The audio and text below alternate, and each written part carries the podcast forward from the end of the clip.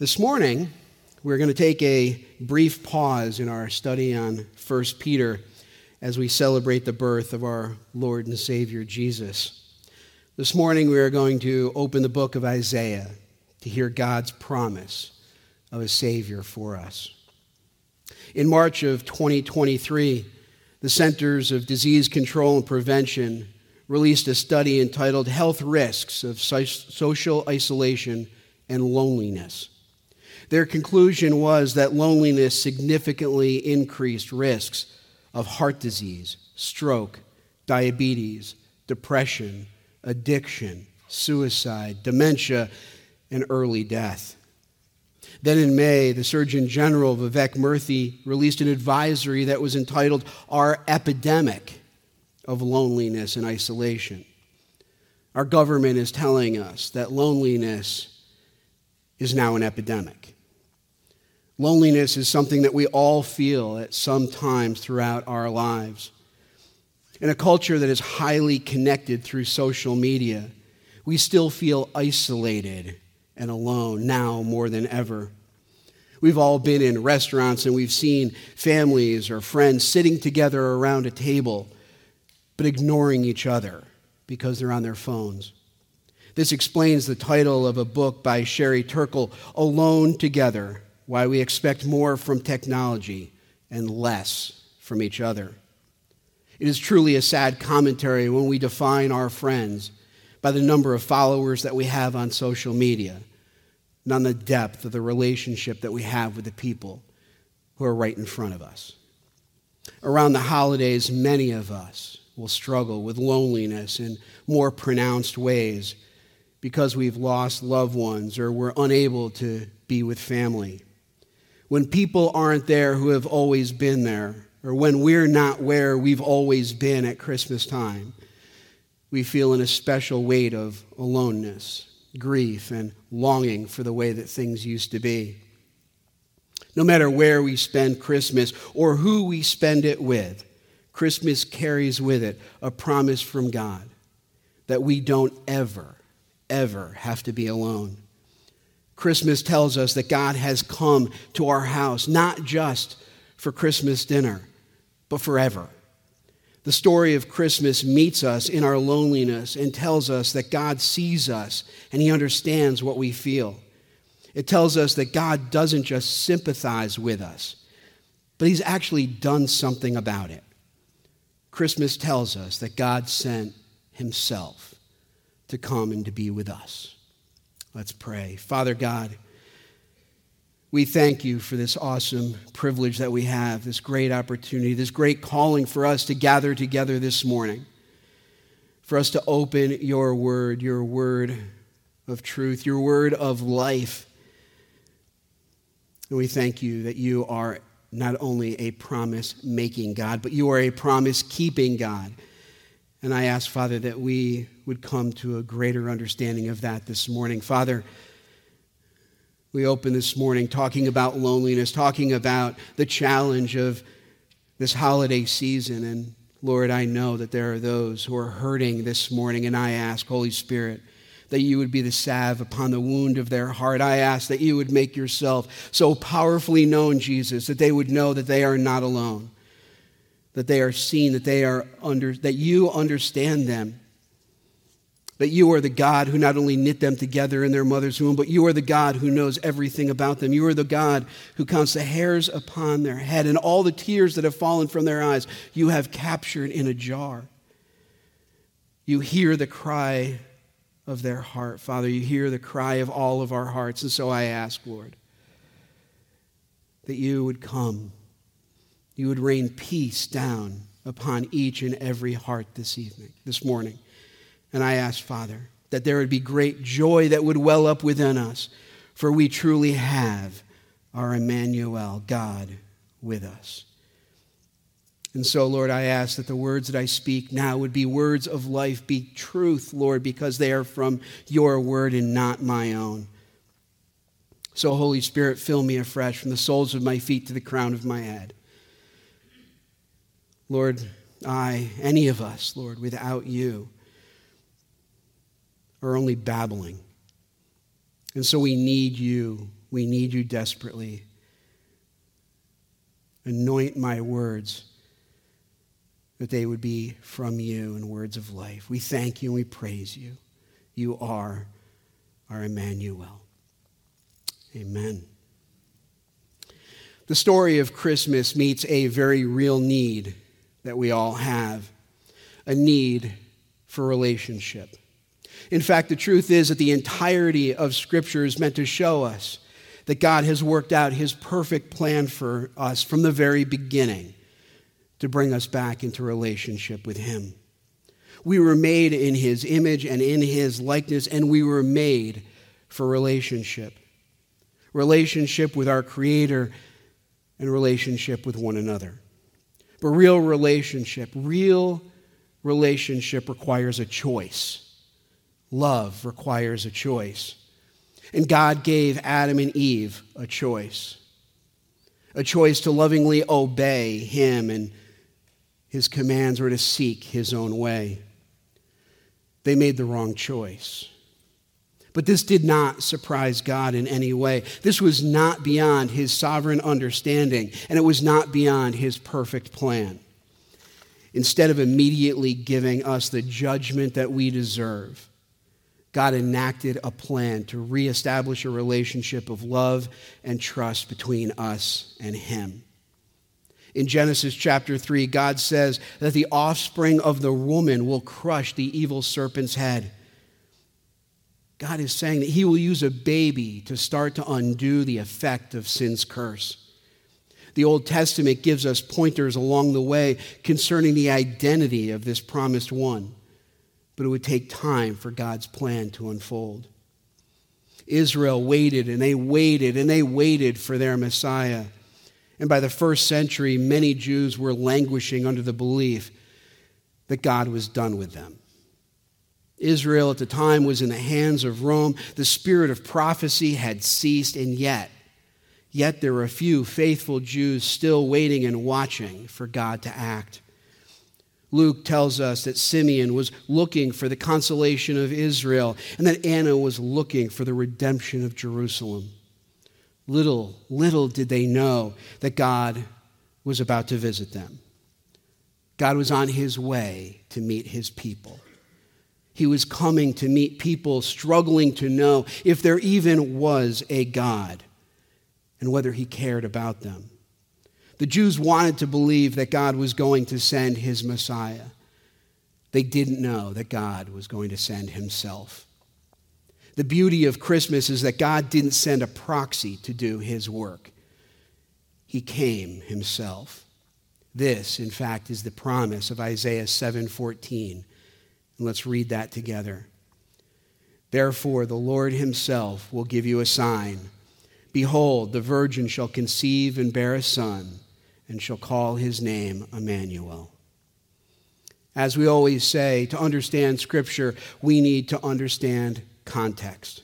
This is not going to be an exhaustive study on the book of Isaiah, but providing a little bit of background here for us to understand what is happening at this time.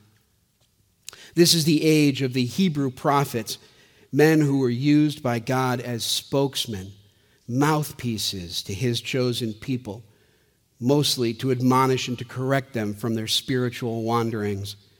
The prophets went from one crisis to another. They lived on the heels of political intrigue. One of the greatest statesmen and spokesmen for God during that chaotic age was Isaiah. Isaiah prophesied from 739 to 681 BC to a nation that had turned a deaf ear to the Lord. Instead of serving him with humility and offering love to their neighbors, the nation of Judah offered meaningless sacrifices in God's temple at Jerusalem, and they committed injustices throughout the nation.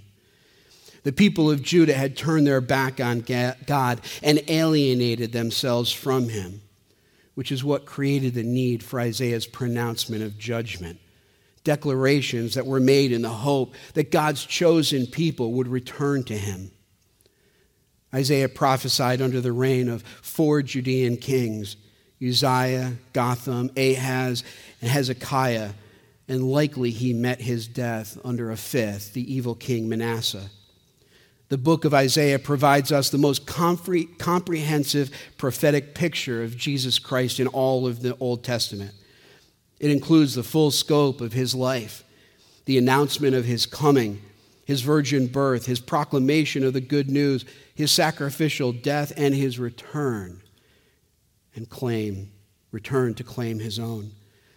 So, as we approach the seventh chapter, Isaiah takes us from the long righteous reign of King Uzziah to his idolatrous grandson Ahaz, who sacrificed his own son to the pagan god of Moloch. The kingdom of David had sunk to the condition of faithless, godless pagans. On the political scene, it wasn't any better. Ahaz had found that his tiny kingdom was threatened with enemies from the north especially the kingdoms of Israel and Aram or Syria. The Assyrian Empire had spread their reign of terror throughout most of the known world at that time, and they would plunder and they would murder and burn wherever they went. The small kingdoms that lay along the shores of the Mediterranean were no match for these hordes of Assyrians. And so they decided the only way that they could protect themselves would be to band together into a single alliance. And so Egypt, Syria, and the northern kingdom of Israel formed an alliance, and they asked Judah to join with them. Ahaz, the king of Judah, refused. Instead, he hired the king of Assyria to protect them by plundering the temple in Jerusalem of all the silver and gold as payment for this protection. But things did not go particularly well. And so in 735 BC, Israel and Syria staged an attack on Judah, and they were within three days of entering the city. This sent King Ahaz and his cabinet into a panic, which is where chapter 7 begins. Ahaz, Ahaz's heart, and this is what Isaiah tells us Ahaz's heart and the heart of his people shook as the trees of the forest shake with the wind. They were in a complete panic. So God sends Isaiah to meet Ahaz, who is, who is inspecting the water supply in preparation for the siege of his city. God's message to Ahaz and his royal cabinet is you have nothing to fear. God will preserve Judah. Take care. Be calm. Don't be faint hearted. Trust in the Lord. That was the prevailing message that Isaiah was giving. Trust, trust in the Lord. Isaiah told them that if Judah believed God, they had a future. And if not, their doom was sealed. They will endure only if they would remain in faith. But Ahaz, as the king, stubbornly refused to believe Isaiah, or more importantly, he refused to believe God's promise he clung to his unbelief. So God does something remarkable. He says to Ahaz, Ask for a sign, anything, Ahaz, and I will give it to you as evidence that the message that I give you is true. Ask for a miracle. It will be a pledge of divine certainty of what I say. It will prove that the word of God is true.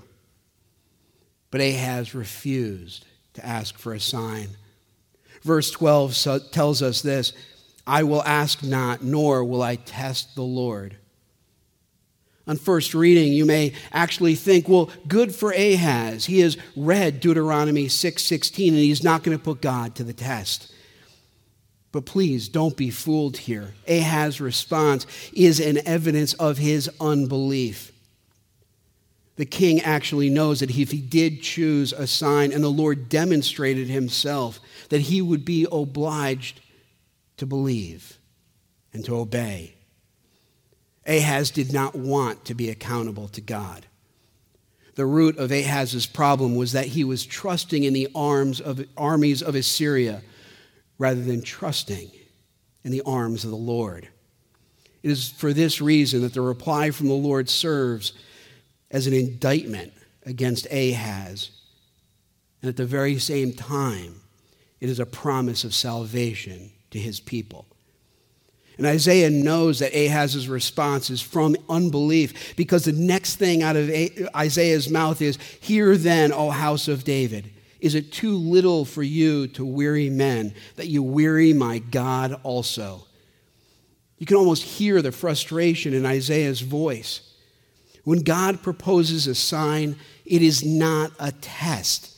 It's an opportunity and it is a privilege to obey. And when we obey, that, that is when we get to experience God. Therefore, since Ahaz had refused to ask for a sign, God went ahead and he gave it to him anyway. And it was a powerful sign. We see this in the beginning of verse 14. Therefore, the Lord himself will give you a sign. Let's be clear here.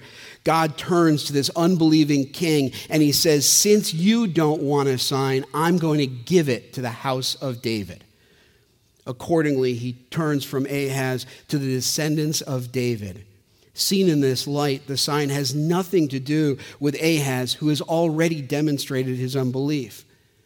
We need to remember signs are given not to those who refuse to believe, but to those who are willing to believe.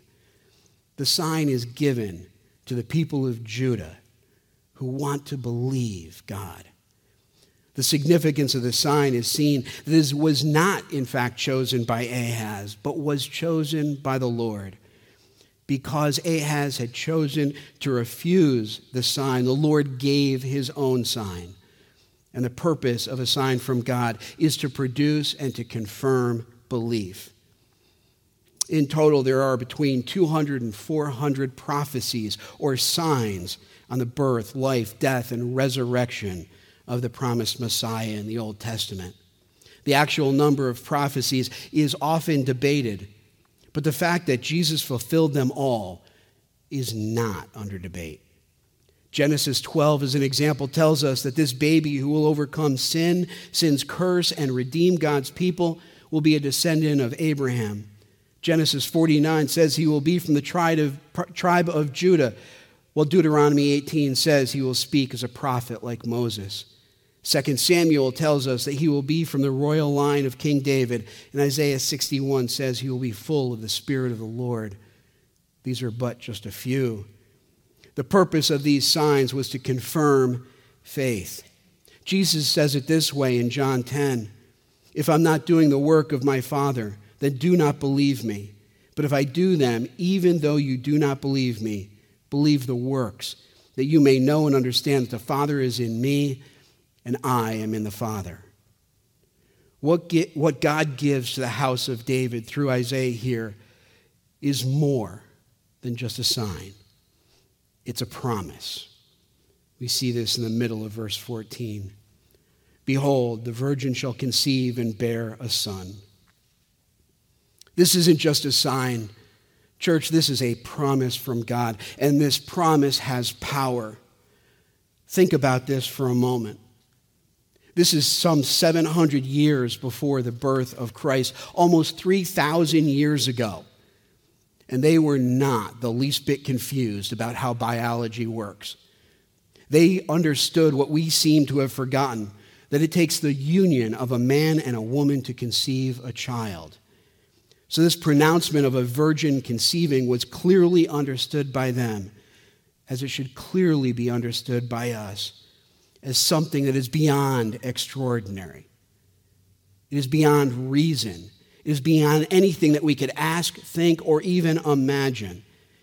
It was what we could is beyond what we could think of as the natural course of human relationship. And so it was, in fact, supernatural and it was what God was going to do. It was a promise. A virgin was going to conceive a child and bear a son. Ahaz had refused to ask a sign from God. He was afraid that God was going to, in fact, show himself as true and powerful and righteous. And that meant that Ahaz would need to obey God. At the moment that Isaiah gave this prophecy, I bet that Ahaz wished that he would have asked for a sign, anything of God. Because the sign that God, in fact, gives here to the faithful remnant in Judah, it brings condemnation to the unrighteous. God was going to do something so extraordinary, so outrageous, so amazing that none would be able to deny that God had done it. This is the power of a sign. This is the power of a promise. And it gives us the power of a name as we close out verse 14. And shall call his name Emmanuel. We don't think much about names today. We tend to choose a name by what we like or what we think sounds good. But names meant everything in Isaiah's day. In fact, Isaiah's name itself means salvation of the Lord. Now, I'm fairly doubtful that my parents thought much about the meaning of my name. They just liked the name Jeff and they chose to spell it G E O F F because they wanted me to spend the entire rest of my life correcting everyone. They didn't realize that my name is derived from the Old German and means God's peace. This is unlike my wife Tracy, whose name is taken from the Irish and it means warlike or warrior. They say opposites attract. so we could be forgiven here for not really understanding the fullness of what Isaiah just said here. The name Emmanuel means something. It is meant not just to mean something, but to convey something. Something extraordinary, something amazing, something that is beyond comprehension. It is a mystery to be sought, a truth to be revealed. It is a hope to be born. Was what Isaiah gave us was a powerful name. And that is because Emmanuel means with us, and El means God. God promised Emmanuel, God with us. This special child, born of a virgin, will be God who comes to dwell among his people. All of Christianity rests upon the foundation of this prophecy in Isaiah. God meant the sign to be earth shaking God meant it to be such a sign that it was actually fulfilled in history, and that men and women would stand back and they would say, Look what God had done. I saw God do it because it was only something that God could do.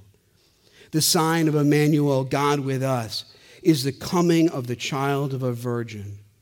That sign was fulfilled in the person of Jesus of Nazareth. Nothing in history approaches the mystery, beauty, and glory of the Lord coming to be with his people. God sent Gabriel to Mary and said, Behold, you will conceive in your womb and bear a son, and you shall name him Jesus.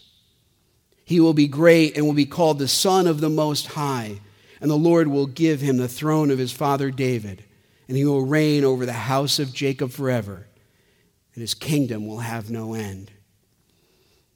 Mary, interestingly enough got, upset with the angel and said, How can this be since I am a virgin? There's no question about the word that she used. The word for virgin means a marriageable young woman who had pre- preserved the purity of her body. She kept herself sexually pure.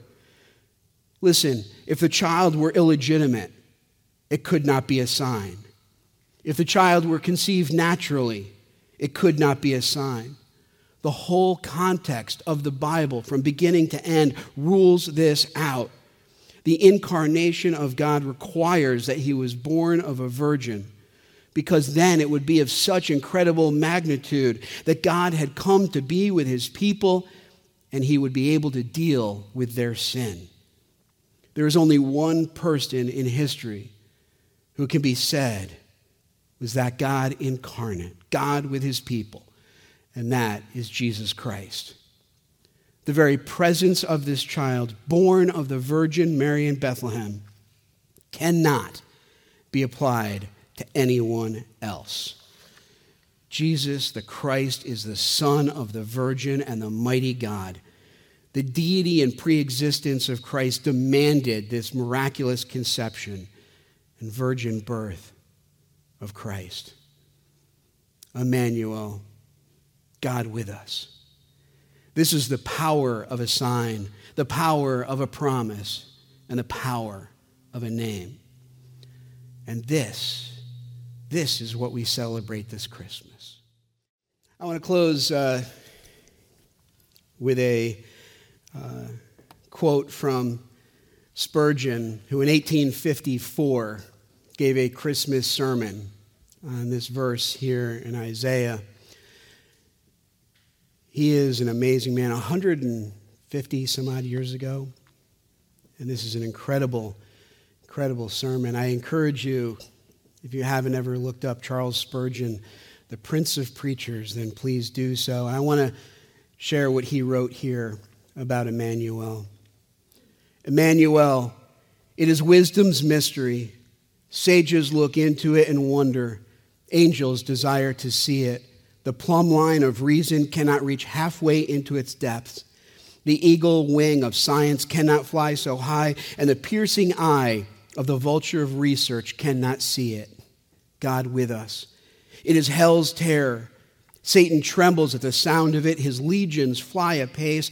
The black winged dragon of the pit quails before it. God with us. Tis the sufferer's comfort, tis the balm of his woe, tis, tis the alleviation of his misery. Tis the sleep which God gives to his beloved, tis their rest after exertion and toil. Till etern- tis eternity's sonnet, tis, tis heaven's hallelujah. Tis the shout of the glorified, tis the song of the redeemed, tis the chorus of the angels, tis the everlasting oratory of the great orchestra of the sky. God with us. God bless you all. Have a Merry Christmas.